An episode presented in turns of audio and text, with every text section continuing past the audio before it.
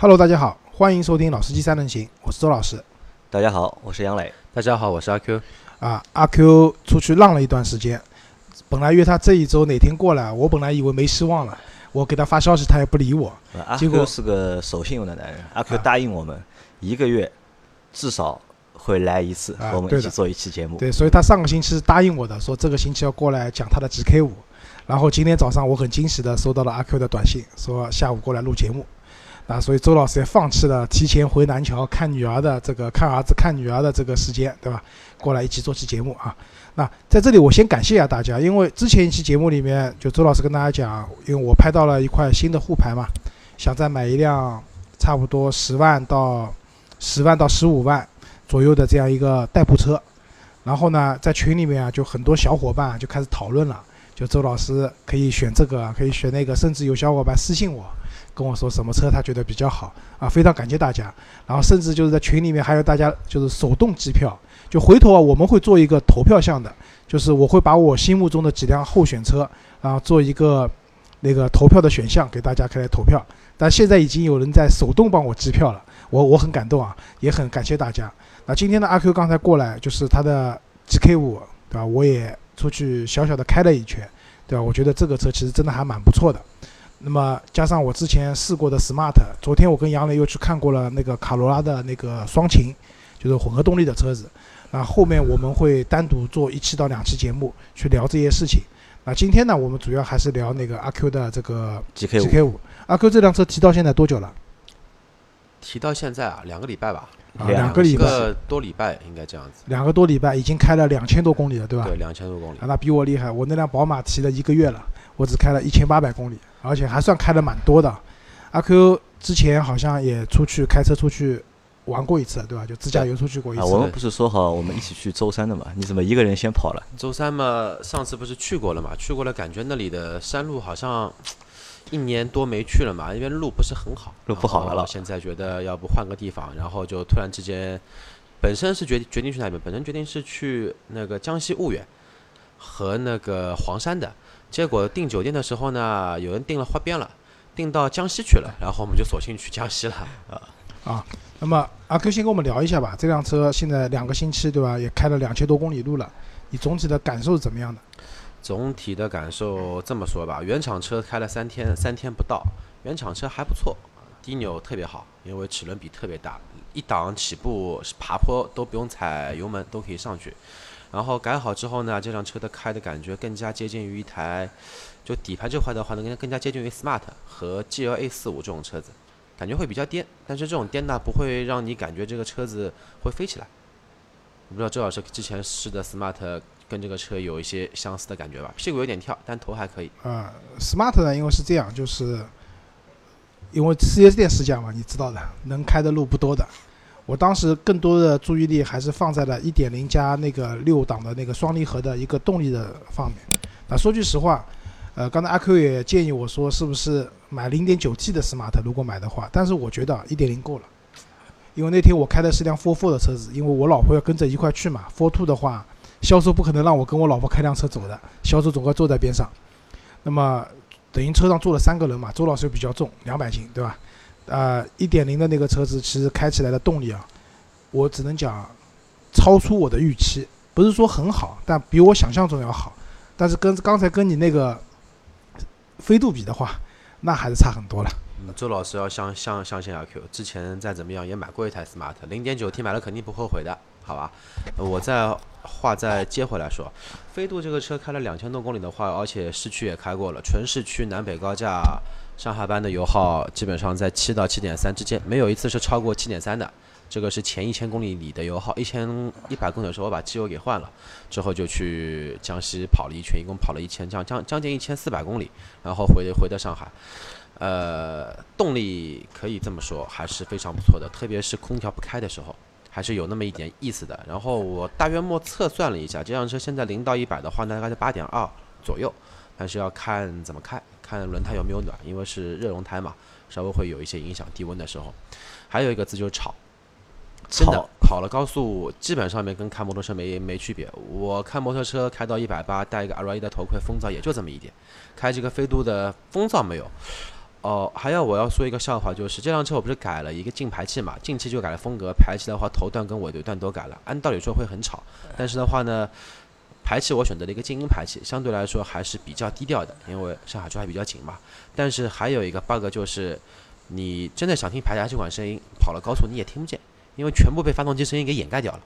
你油门踩到油箱里面去，发发动机声音永远比排气管声音大，所以说你听不到。呃，我觉得排气管声音是坐在给坐在第二排的人和在车外的人 听的，因为前面我在在你的车的第二排嘛，那我就觉得这个排气管声音还是蛮大的。因为我听不到，我主要听到的还是发动机的声音。对我我再说个笑话，我站在马路边上听过我这辆车的排气管声音，在车里面比车外面的声音要响，车外面是没声音的，就除了一档、二档、三档的时候换挡会有放炮，邦当一下，之后就没了。我我是觉得啊就是排气这个声音呢，可能就是刚才那个阿 Q 因为下去的时候是他把从那个车库里面开出来的嘛，就发动的那一瞬间那个声音，我觉得蛮好听的对，冷车的时候有一点那么意思。啊，对，轰一声，有点那种跑车的感觉出来了。但是呢，就是我我开过以后，就是我觉得就是驾驶感受先来讲，我们先讲声音嘛，就是总体来讲，一个是发动机的声音确实非常响，另外一个就是我不知道，就这辆车的隔音是不是做的也不是特别好，相对来说啊，就是蛮吵的，真的蛮吵的。这辆车的隔音怎么说？我因为改的时候一直在看嘛，它用的一些料还是不错的，但是这种用的隔音的材料用了跟没用是没区别的，在我看来，所以说这个车隔音不好，没办法，先天的问我先天的一个问题，我也咨询了一些。然后跟日本的一些品牌改装飞度比较多的一些人家，都给我这么个建议：你要在飞度上面砸钱改隔音，你还不如把这辆车卖掉，换台雅阁。就意义不大，对吧意义？不大。就是你所谓的改隔音棉、底盘装甲全部喷好弄好之后，也就这么回事儿。那这台车你买下来落地一共花了多少钱？车价落地刚刚算过八万二、八万三吧？八万二、八万三，买了一个就是手动的一个低配。对，手动低配。因为这台车就是我有一个感觉啊，就是好像的确是配置比较低，就是坐在车上没有配置，啊、好像要什么没有什么，对吧？那你在开了这两个星期，在一个低配的一个情况下面，你觉得在用车的这个过程当中，你觉得适应吗？还是有点不适应。还是有点不适应？有哪哪几个点你会觉得比较不适应的没有多功能方向盘，啊？没有多功能没有方向盘，倒车雷达，没有倒车雷达这两，个最不习惯。还有没有电加热后视镜也不习惯。没有蓝牙，你适应吗？蓝牙不是后来改了一个对，吗？之前之前没有没有改的时候，你适应没？有改的时候完全不适应。完全不，因为我知道你也喜欢，就是开车连着手机一边开车一边听歌的嘛，对对吧？现在这个蓝牙可以蓝牙放音乐吗？现在改的是原厂的一个本田的低配车的一个机头，它是五英寸的屏幕带 CD 机的，倒车影像、CD，然后蓝牙音频、蓝牙电话都有了。但是我们也我还是还是没有装倒车雷达，因为那个要打洞，我心里面有疙瘩。啊，对的，因为我也有点的，就是原车没有倒车雷达的话，确实蛮难受的。就是讲个笑话，那天我去看 Smart 嘛，Smart 的车子基本上都是没有倒车雷达的。对。然后呢，我看到他们有选装表的，因为 Smart 其实这个车子都是，除非有现成的配色你喜欢的情况下，大部分车子可能都要定的，就是你要比如说车车门要白色。然后那个什么框架要个红色，对吧？进气格栅有五种颜色可以选，这是它蛮多那种个性化的那种选择。那么一样要订车了嘛？那我就跟销售讲，那一样要订车，你这个车发订单去造，三个月以后提车的话，我是不是可以选装一个倒车雷达？然后啊，可以，可以，可以选。但是销售跟我讲，这个倒车雷达多少钱我们不知道的。他说，因为一般是没有人买的，他说至少在我手里是没有人买过的。我说我知道，三千二。他说你哪里看的？我说我在汽车之家上看的。他说那不一定的，这只有等这辆车到了以后，它会系统里面跳出一个价格来，是多少钱就是多少钱。其实这个车我觉得没有倒车雷达，你前面开的一个月可能不太适应，一个月过后其实你也习惯了至少我 Fortwo 来说还是没有没有？我觉得无啊、没什么太大。因为我在我那辆 smart 我上面装了两个钉子嘛，就是万一后面有东西可以先两个钉子先先碰上去啊，先怼一下，对吧？啊，所以我觉得呢，倒车就我也不明白为什么，其实日系车我们去看卡罗拉也是的，就它有倒车雷达就没有倒车影像，装了原厂的倒车影，就是原厂有倒车影像呢，就不配倒车雷达了。呃其实这个蛮多的，你哪怕皇冠啊，啊对啊我就说日系车好像这个情况啊，我就说日系车嘛，尤其丰田的车子，就这种这种配置的方法，我也不知道是为什么省到家了。啊，省到家了对。因为上次我们也讲嘛，我那天开朗逸没有倒车雷达，晚上就是差点把别人撞了嘛。就是我们现在平时开车啊，这种辅助设备太多了，哦已经退化了，有点退化了。说到没有倒车雷达把人给撞了，我这辆车提回来第二天晚上倒车就撞了一个人，就因为没有倒车雷达，真撞了一个人，因为习惯性是看倒车影像听声音嘛，然后刚刚拿回来车又不习惯，然后正好后面有个人我也没看见，直接踩着油门就倒，而且那天是刚好把膜给贴了，车子又变黑了，又不是很习惯，好了把人给撞了，然后刚贴膜窗又不能开，对吧？对的，所以完全看不清楚。你的车现在是选的是白色嘛？你不是只有白色和蓝色啊，，只有我要蓝色，白色和蓝他没车，只有白色，色呃，因为这个车我觉得白色不是太好看，我觉得它那辆蓝色的我觉得比较好看。对我后你是因为没有有没有那个现车没有蓝色，所以选的白色对吧？对的，他蓝色的车这个车已经等了一个多月了，蓝色车的话大概要等三个月。啊，其实我我倒是觉得啊小车买白色蛮好的小车买白，看上去大一点对吧？啊，看上去比较大气。因为彩色的颜色呢，新的时候会比较好看，但时间长了以后，尤其是蓝色的车子啊，我就觉得蓝色的车子一旦脏了，就特别丑，就要不停的洗。但我觉得飞度还是蓝的好看，因为为什么？因为飞度它那个线条啊，就车身的上面那个线条，其实我觉得蛮好看的。但如果是白的话，这个线条就感觉就出不来了。深深色的话会感觉好一点。那我们前面说到，你这辆车是八万出头一点落地的，对吧？哦然后是一个低配，低配你也说到了嘛，就是其实在使用的过程当中，其实是有一点就是不适应的嘛，因为和之前那台车比，配置少了少了一些。你使用上是是少了太多太多啊少了太多 太少了一些。那使用起来其实不方便，对吧？那动力的话，你现在还没有动，对吧？动力你现在没有没有动动，力动了一点，进气跟排气都动了。但目前的话，就是这个动力对你来说，你觉得是 OK 的？是？我觉得反正就这样用用吧。周老师觉得开下来觉得动力 OK 不 OK？OK OK 啊，的，是吧？市区里面跑绝对没问题。好，那因为再往上动的话，无非就是加涡轮、改发动机了。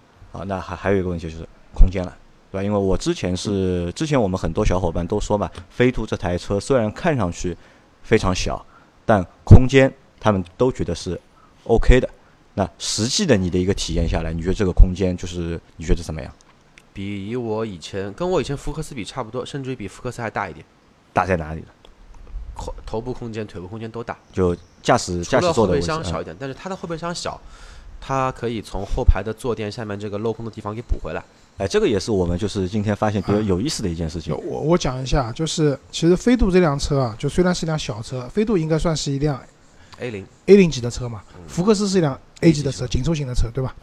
但是飞度在内部空，因为这个车我都开过，福克斯我开过，其实福克斯真的不大的，就包括那，你如果说现在你的飞度去和比如说轩逸、朗逸这样的，就当现在比较主流的这些 A 级车比的话，那你的空间明显是小的，这个不用讲。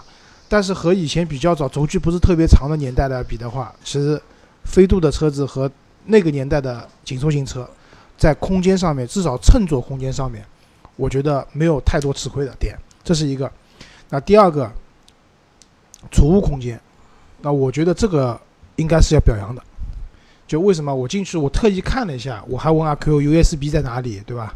然后我特意看了一下，每个门板是有位置可以让你放一储物格些东西的，比较多，嗯对吧？虽然它的门板不是很宽，你可能放大瓶的水放不进去，我估计脉动放不进去，但是放一瓶正常的那种矿泉水是可以的脉动可以放，星巴克超大杯的也可以放。啊。那门板那个位置其实储物空间可以了。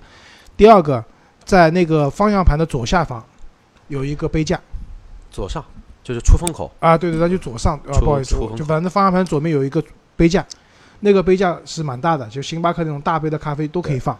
那我觉得蛮好，因为我喜欢喝冰咖啡嘛，那夏天的话把咖啡放在那边，空调还能吹一吹。我觉得这是一个蛮蛮有想法的一个，其他车上我没看到过这样的东西。然后阿 Q 现在就是手刹边上的这一排储物空间，它是放了很多那个去味道、去甲醛的这个药水。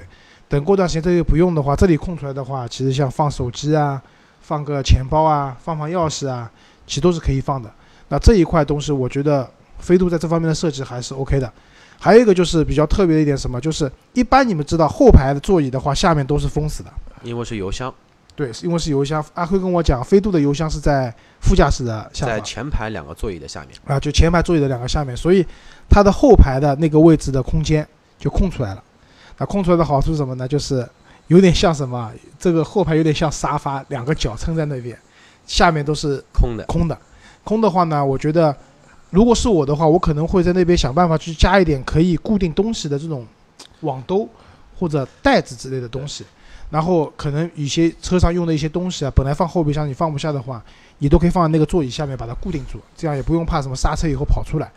呃，这些储物空间你去利用好了以后，其实这辆车的整体的空间感各方面，我觉得是非常好的。对，就是大东西可能放不了什么，但是小的东西可以放蛮多，小的空间、小的储物格啊，都会比较后排座椅可以。以放倒吧？后排座椅整体是放倒，整体是放倒，对吧？啊，那这个差了一点。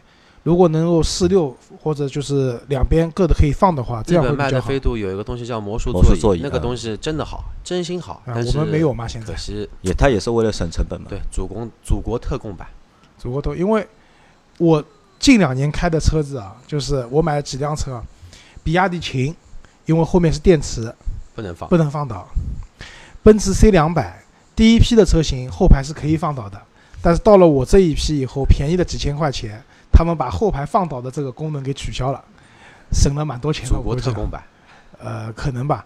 然后现在的五三零后排因为是电动调节的，所以下面都是装了电机，所以它的后排座椅也不能放倒。所以我长期开的车子都是后排不能放倒的。那怎么讲呢？其实你也知道，就像杨磊讲过，就是你买这种车的，其实你后排不太会放倒去装货的，但是偶尔可能装个大件的话，有放倒功能，可以，尤其是可以四六放倒的话，拓展后备箱的空间，装上东西的话，这是比较好的。那么飞度是可以放倒，但是整体放倒呢，又又有个缺点，你一旦放倒了，东西能装了，但是后面人又不能坐了，这个稍微差了一点。所以它下面帮你镂空出来了嘛，你人可以睡到这个人下面去，人躺到下面哎去，对吧？人躺下面去躺一会儿，躺一会儿嘛，尴尬里面也可以过一过。这让我想到春运坐火车，什么行李架座位下面全部坐躺满人了。好，那我们前半段的内容啊，我们说了就是阿 Q 把这台车买回来之后的它的一些就是使用的体验和感受。其实这台车还是我怎么说呢？就是我觉得还是一台就是中规中矩的车，就是它的优点、它的优点和就是缺点，其实我觉得都有。啊，呃对，对吧？就看你怎么去看它。如果你是一个就是非常喜欢这样一个小车的一个用户的话，我觉得这是一个不一一个比较不错的一个选择吧。那如果你一定要去计较这个计较那个的话，那可能就不太好选这台车了。但在这里呢，就是我觉得，就是如果真的有小伙伴要买这台车的话，我真的是不建议大家去买这个就是低配的啊。最低配的对我真的不建议去买这个低配的版本。呃，的确是少的东西太多了，太吓人了，太吓人了，太吓人了。那阿 Q 可能是因为这台车他要玩嘛，他因为他要去改装这台车，所以要把如果他要把很多的，车有手排的，我肯定买顶配，肯定不会买低配因。为没有嘛，这个是我们现在中国市场有这样一个问题，就是低手动挡，也就代表着这辆车是象征，乞丐版，就很少车子会说我在高配甚至顶配的车型上给你推个手动挡出来，很少，对吧？意思意思给你一个手动挡放在最低配里面，其实买的人确实也少。那么因为市场小，所以也不做，导致我们想买一辆高配版的手动挡的车型是很困难的。好，那我们后面一段就是来聊一聊，就是阿 Q 改装这台车的一些情况。对，因为这台车你买回来，你买之前其实就想好了嘛，选 GK 五就是因为它的改装余地你觉得比较大，而且相对来说就是改装的配件也会比较多一点，价格也不会太贵。对吧？那你现在这台车你改了一共花了多少钱？先告诉我们。大约摸算了一下，三万块钱左右。三万块钱左右，对吧？那你这台车落地是八万，现在已经改装了三万了，现在改装了百分之多少了？还在你的预期当中还差什么东西啊？如还果是差刹车针对性能这一块的话，啊还差两个刹车。刹车嘛，就是刹车盘跟刹车片，还有一套就是发动机的程序，程序那可能还要花个两万，块，万把来块钱够了。万把块，就好，四万。你的预算就是四万，对吧？这台只针这台车改的费用，和动力，四万块钱肯定肯定是够了。但是我还是想换一套座椅，换一套座椅，对，换一套座椅。那可能还要再加个八千，呃，一套座椅就是两万，两万哦。你是把车的前排后排都换掉，就换前排，就就换前排？但是座椅这个东西应该不会换，我觉得价格有点吓人。啊那我劝你不要换这个就不要换除。非有价格比较超级合适的这种，对吧？拆车界，像丰田八六的啊、比亚迪的啊、X 八的这种，倒可以考虑一下。啊，那现在来说一下你现在换了哪些东西，一共换了，从外观看的话，比较廉价的东东西先说起来啊，什么翻毛皮方向盘翻毛皮方向盘啊，套套，然后啊，不不廉价，我觉得手感蛮好的那个方向盘。然后那个前雾灯，雾灯是没的，啊，这个车是出厂是不带雾灯的，对的然后后备箱也没灯的，订了一套灯，但灯还没到。然后自动防眩后视镜也订了一套，还没装，货已经到了。还有那个前排的车顶的化妆灯也没的，也是要订的，也到了，也还没装。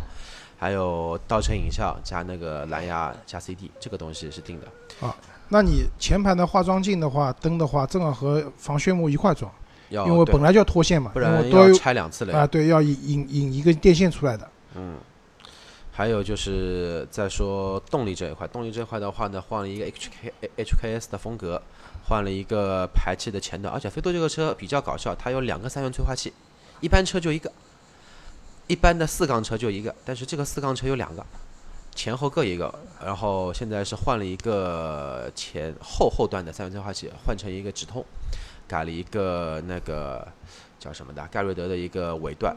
然后这个是动力这一块稍微动了一下，轮毂轮胎的话呢，雅范迪炫压四五公斤单个，一共四个，加上四条 ADR 零八的半柔轮胎，这个是操控。避震的话换了一套 KWST 的，唯一一套德国人的廉价避震，然后还有防还有 Cusco 全套的拉杆加防倾杆，还有订了一套日本的杯式，还有什么东西啊？让我让我想想想。别的好像差不多了，阿克，你两称过那个吧？就是它原厂的铁轮毂的重称过真称过。原厂铁轮毂加铁加那个轮胎的话，一共是十五点九公斤，换好之后是十三点八公斤，一个轮胎能差两点一公斤。差轻了四斤，对吧？对，但是这么多东西，一一共轻了八公斤吧，轻了十六斤，拉杆一装又回来了。啊，对，因为其实啊，就车子如果减重的话，就轮毂、轮胎这一块是相对来说比较方便做到的，因为这种换的那种锻造的那种比较轻量化的轮毂的话，都可以比你原厂轮毂轻蛮多的。但是因为你换了大尺寸轮胎嘛，而且又是半热熔的，那个轮胎的质量可能要比原来的轮胎的质量要重一点。对，而且这次为什么没换十六寸的轮毂？一方面就是怕查了紧，还有就就是改装这么多年了，对吧？也折腾这么多年了，轮轮胎不能买太薄的，太薄的，不然你真的跑了快一点，突然看到一一个坑，你第一反应就就是一个紧急刹刹车，后面没大卡车没事，来来个大卡车，好了，人没了。啊，对的，就是其实啊，就这里跟大家讲一下，我们日常用的那种轮胎啊，真的不要买那种胎壁太薄的。就像阿 Q 之前也问我说，你为什么五三零不选 M 运 M 套件的，而选豪华套件的？那当时就是一个是豪华的话有个抬头显示加一个 Napa 真皮是豪华有的，运动没有。另外一个，当然我也喜欢运动那个就丁字裤的那个 M 的方向盘，对吧？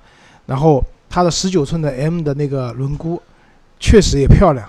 但问题来了，十九寸加上更薄的胎壁，就是我因为加了一个群嘛，就群里面买 M 套件的人，现在对这套轮胎都蛮后悔的，蹭的蹭，对吧？轮胎鼓包就是碰坏掉的碰坏掉的，蹭是设计不好，但是你没法避免，你开到一半有它有个坑出来。啊，对啊，就是类似于这样一个坑的话，你稍微压了快一点过的话，轮胎就废了。对，你就像这次我去浦江镇上班的时候，路上碰到一个坑，木而而而且是前昨天没有的坑，第二天它突然之间出现了，而且我又走那条线路的，好了，底盘紧支架被蹭一下，轮胎咕噜到碰碰了一下，然后到公司一看还好，没没什么事情。但如果说我换个比较薄的轮胎，换个十七寸可能一条轮胎就废了轮胎废小事情，说不定连轮毂都废了。啊！那对，你在那个就是因为你换了几个，就是一个内饰外观上面做了一些改动，对吧？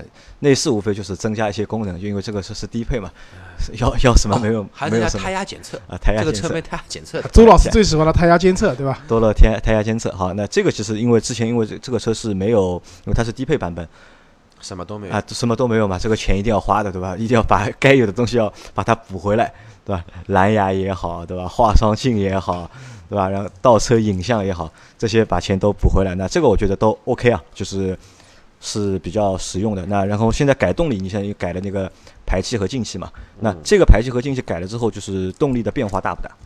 低扭差了蛮多，就低扭差了，低扭没有之前好了，对吧？对，是以前是原厂车的话，一档直接可以放离合，直接可以怠速上坡，现在肯定要轰油门，低扭差一点，但是高速的话呢，稍微好那么一点点，排量就放在这边，也没什么大的区别，就没有什么太大区别啊，但主要还是轮胎换好之后，抓地力真的要好很多。就抓地力变好了，对对吧？那这个就是你觉得这个就是花动力去改这个，花钱去改这个动力啊，这个值吗？一样改了嘛，就把它改掉，改掉嘛好了。一样改了就改掉了，对啊，呃，其实我是这么认为的，其实阿 Q 的这个预算范围，其实他可以买辆更好的车子的，对吧？因为这辆车是落地八万多块钱，但阿 Q 就是把一部分的预算留出来了。我觉得有两点，一个是享受这改动过程中的这种快乐，对吧？因为其实一样的呀，你在选车的时候，对吧？我要选这个车，我要选那个车，这边看看那边看看，这是一种很快乐的事情。对于我们喜欢车的人来讲，那对于阿 Q 来讲的话，车子已经买好了，那么我选了很多东西，对吧？就是我要改这个，我要改那个，每个改完以后可以给我带来怎么样的变化？我认为这也是一种乐趣，对吧？阿 Q，这是一个。那第二个的话，就是从开的角度来讲，因为我我开过老老款的飞度的，我以前朋友一辆一点五的那个自动挡的带换挡拨片的，就他跟我讲他那辆车当跑车开的，这当时我不太理解，然后我想、这个排量跑什么车？但确实因为飞度那实事求是讲，车子比较轻，对吧？然后本田的这种发动机确实也有它的一些比较优势在那边的，我去开过它那个车的，动力上面车子真的很轻快，对那个车子就是你油门只要给，就真的很轻快，开到一百啊这种都很轻松。但是呢，我当时开那辆车的时候，我就觉得这个车太软了，就原厂的车太软了，就是你过弯的时候，就刚才我们不是过一段就是那种长的那种弯道，像隧道一样的，对吧？周老师不停的在里面加速，然后过弯的时候，如果以我的经验讲，如果是原厂的飞度的话，这个时候你会感觉到很明显的侧倾。然后晃，对，车子会晃。那么阿 Q 加了那么多的车身的这种强，就是强化，就是车身的刚性的这种部件，包括它的轮胎啊、抓地力各方面以后，我当时脑子里想，哎，这辆车跟我印象中的飞度是不一样的，对吧？这些钱花下去，就改装的东西最怕什么？就是你钱花了很多，比如说啊，现在有很多人去花大价钱贴隐形车衣，对吧？这个其实不建议的，因为隐形车衣这个东西，我个人觉得骗人的，就是你再好的隐形车衣，你贴两年以后一定会黄的。对吧？黄了以后，你就万一你不小心蹭掉一扇门，然后你这扇门把漆隐形车衣撕掉，补完漆以后，你再贴一片新的隐形车衣上去，你会发现这个颜色差的色差就是很大很大的，你没法接受。到时候你怎么弄啊？全部撕掉嘛，对吧？我觉得这种所谓的改装或者美容，其实是蛮浪费钱的。但是阿 Q 这个东西呢，我第一我觉得它是蛮理性的，他他没有说我要去非要加个涡轮把这个车开到有多快，因为我前两天朋友圈里面发了一个。就是我说我拍到牌照了，然后别人问我买什么车，我说啊，我说我朋友要开 GK 五过来让我试一下，然后有个广东的朋友就跟我讲，你一定要买这个车，花个五万块钱改装，马路上的超跑随便秒，对吧？那是其实我们也不是这种诉求买这个车子，对吧？那么我我刚才说回来，就是开了阿 Q 这个车给我的印象不一样的，就是阿 Q 花了这些钱下去以后，对吧？让这觉得值不值得？啊，我觉得是值得的，那就可以了。但是我我 Q 觉得值得吗？我觉得慢慢好。不过周老师说的后期上涡轮这个事情，现在看来也我我有可能也会考虑，但是我绝对不会去改那种国产的山寨的所谓的自主研发的这套涡轮系统。我要改的话，会改一套 HKS 的全套替代涡涡涡轮，HKS 一套大概多少钱？三万左右。三万左右三万左右。但是因为涡轮了以后，你的刹车国产涡轮的话只有一万五千块钱，差了一倍价格，但是完全是两个东西，完完全全是两个东西。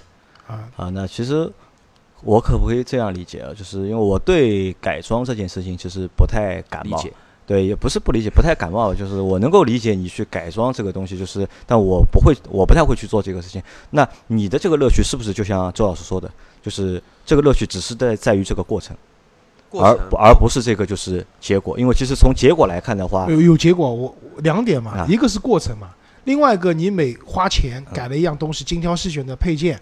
就阿 Q 刚才讲了，他报了很多品牌嘛，虽然他讲了这是唯一一套德国的廉价的避震或怎么样，但其实他讲是这样讲，但是他心里面肯定还很开心的。我选了一套性价比很高的，但是这个东西品质是好的，对吧？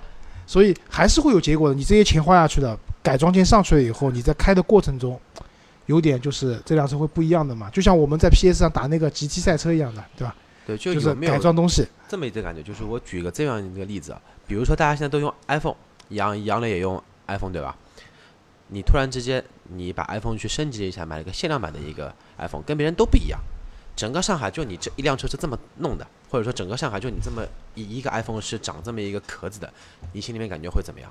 但是呢，一般的人看不出来，只有懂货的人，只有话头的人，话头机嘛，才可以跟你聊得下去。就懂你的人才聊得下去，对吧就？这种感觉。不懂的人啊，我开个飞度；懂的人看看你这个车改了，哎，这么低调，看看你们东西，哎，都是挺挺值钱的，挺上价格的，挺有品质的一些东西，这种感觉跟开原厂车是完全不一样的。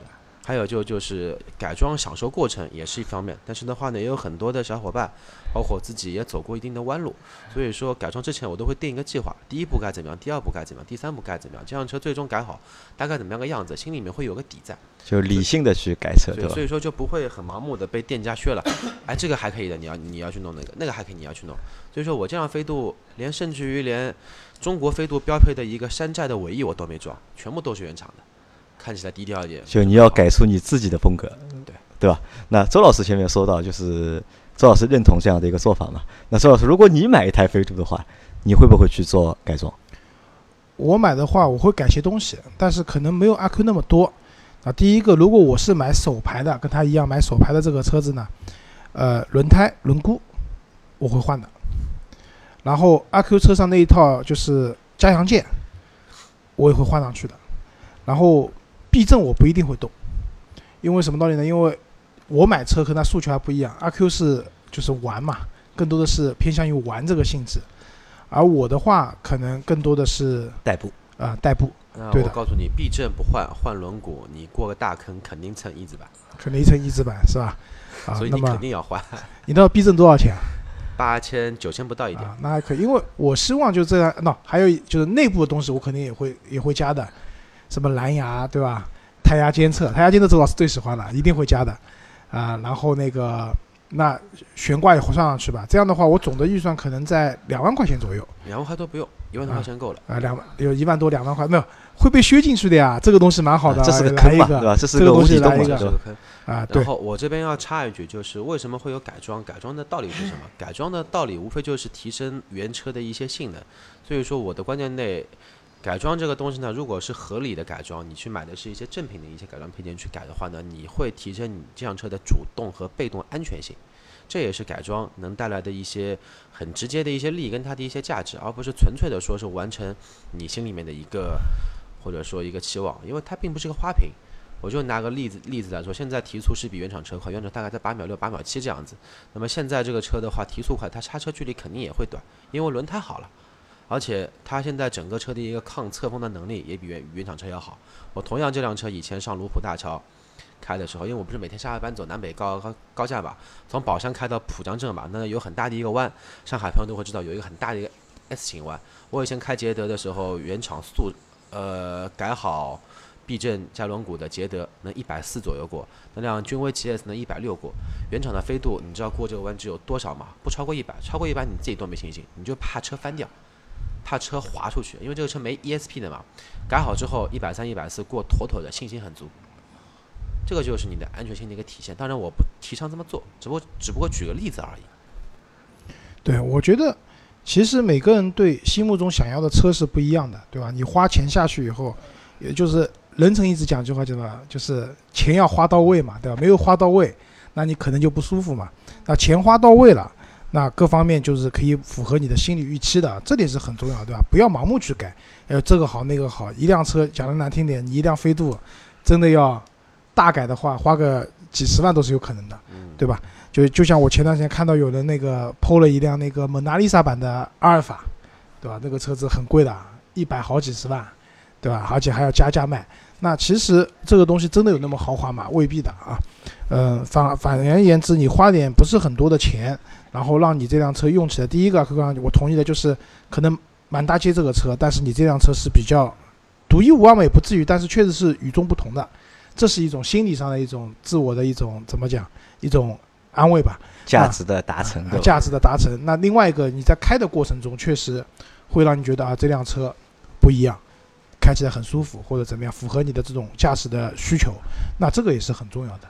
但总体来讲，那我是不建议阿克去加涡轮套件了，因为其实你加涡轮以后，这辆车是真的可以很快，但是你真的需要吗？呃很多时候，涡轮应该不会加，但是如果要加的话，我直接会换换车，而且下一台车我也想过了，可能会换回德系，买一台高尔夫啊这种车子。啊好，说到换车啊，那我我来问一个比较扎心的问题啊，或者比较就是尴尬的问题啊，因为这台车是买回来是八万，对吧？现在改了，已经目前是改了三万了，对，这台这台车已经花了十一万了，后面可能再花一万块钱，就是十二万嘛，对吧？这台车如果你开两年的话卖掉，你估计能卖多少钱？改装件拆开来卖，改装改装件打对折卖，打对呃，就改装件拆掉，对吧？？拆掉卖，素车可以卖六万四到六万五，那这样的话还不会亏还不会太多，对吧？那其实这也是一个就是我们要去面对的一个问题啊，就是如果这辆车是花了比较多的钱去改装的话，就是你要去考虑它的一个就是残值。残值率，或者是卖掉之后你准备卖多少钱，或者怎怎么一个卖法，这也是一个比较让人头痛的一个问题。那所以我觉得就是很多小伙伴在你决定改之前，一定要先把这个问题先也要去想想一想，就不一定想得清楚，但你要至少要去先想先想一想这个问题到底怎么解决，对吧？我始终认为啊，有钱难买爷乐意，保值率再高，毕竟这个东西要你自己开的，你开个四五年，开了人这个开心的车开到最后，感觉还是就是感觉还是买了后悔了，这个就蛮尴尴尬的，对吧？啊，这个我同意的，就是就是有钱我乐意嘛，对吧？我就愿意这样弄，因为其实大家知道，就是改装的东西对你这辆车的残值率肯定是有影响的。但好在为什么我不建议他去加涡轮啊？就涡轮加完以后，那到时候你也要拆下来卖，就你的改装件越多，你到时候越麻烦，对吧？对因为你改装件放在车上去卖的话，那我告诉你，这辆车不值钱的，别人一看就是被阿 Q 狠狠的超过的车子，人家不要的，对吧？那么拆开来卖，肯定你的改装件越多，尤其是涡轮，那现在改的很多东西可能是比较大众的，那也比较好卖，到时候。但是你加了一套 HK S 涡轮的话，就像你讲的，国产的才一万多块钱，你得到三万，你打对折嘛还要一万多块钱，那人家为什么不去买一套新的涡轮呢？而对吧且不是蛮被你操过的。对啊，所以在这种情况下的话，将来卖车就是这个确实是个问题。对吧那前面周老师开了这台车嘛，就是开了，我们开了大概五六公里的样子，也开的时间也不算长。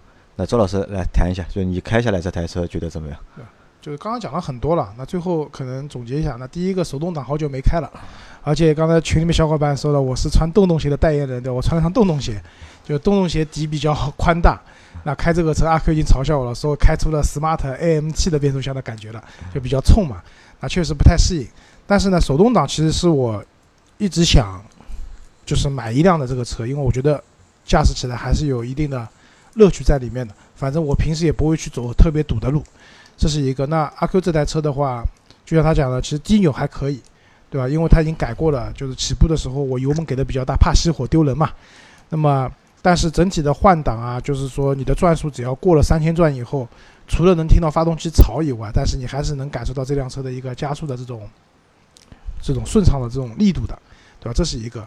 那第二个的话，车子的整体的车身的刚性强度，对吧？在弯道中的这种表现，那确实是阿 Q，我觉得这些钱花下去是值得的，啊。那第三个就是周老师因为码子比较大，但是这辆车对我来讲空间也是非常足够的我能坐的车，周老师应该也能坐，啊。对啊，就基本上没有什么车我们是不能坐的，对吧？嗯？只不过是说你坐在里面感不感觉到这个，就是啊，飞度有个好就是它头部空间对还是比较充裕的。那你坐在那边的话，开的话不会太压抑抑。我手量了一下，放最低的话，我们这个快手的话还有一拳多，啊，对，足够了，其实其实足够了，跟开个面包车差不多其。实足够了，对的。那么这些车我我我开下来就是这些都是优点了。那我其实我现在对这辆车蛮心动的。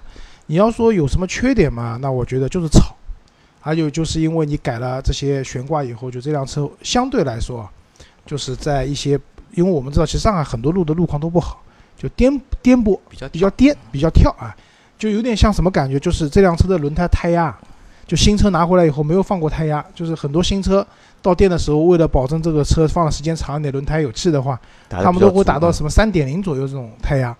就是我以前买明锐的时候，那个时候不懂嘛，那个车三点零的胎压我开了一个星期，就当时我觉得这辆车怎么那么跳的，感觉在跳舞，知道开在中环上面。那这辆车有点这种感觉，就是感觉好像胎压有点足了，这个车跳动感比较强。那可能如果说我家里面人坐的话，那可能会影响一定的这种舒适度，对吧？其他我觉得真的没什么，挺好的。谢谢周老师啊，总结性发言啊，周老师是比较认可你这台车，也比较认可你的改装的，好吧？那反正对我来说嘛，我说实话，我保 我持保留的一个态度，但我觉得就是只要你喜欢，其实我们不管买什么车或者做怎么样的改动，自己喜欢嘛。自己喜欢就 OK 了不，管对吧买什？么东西，你就像正常人都说，哎，你花个六七千块钱买个索尼手机干嘛了？哎，你没有吧？我开心呀就好了呀。对的啊，那所以就是 anyway，啊反正不管怎么样，就是反正自己开心。对，就人活着就一辈子啊。好吧，那我们那我们这期节目就先到这里。那关于这台车的，如果大家有问题想问的话，那可以在节目后面给我们留言，或者在我们的微信群里面需要的话，我可以列份清单出来。去艾特阿 Q，对吧？也可以，我们到时候也可以让阿 Q 列份清单出来，把它改了点什么东西，花了多少钱，我们也可以放在我们的公众号里面，让大家去做参考。好吧，那感谢大家收听我们的节目，好，谢谢大家，再见。谢谢大家。拜拜。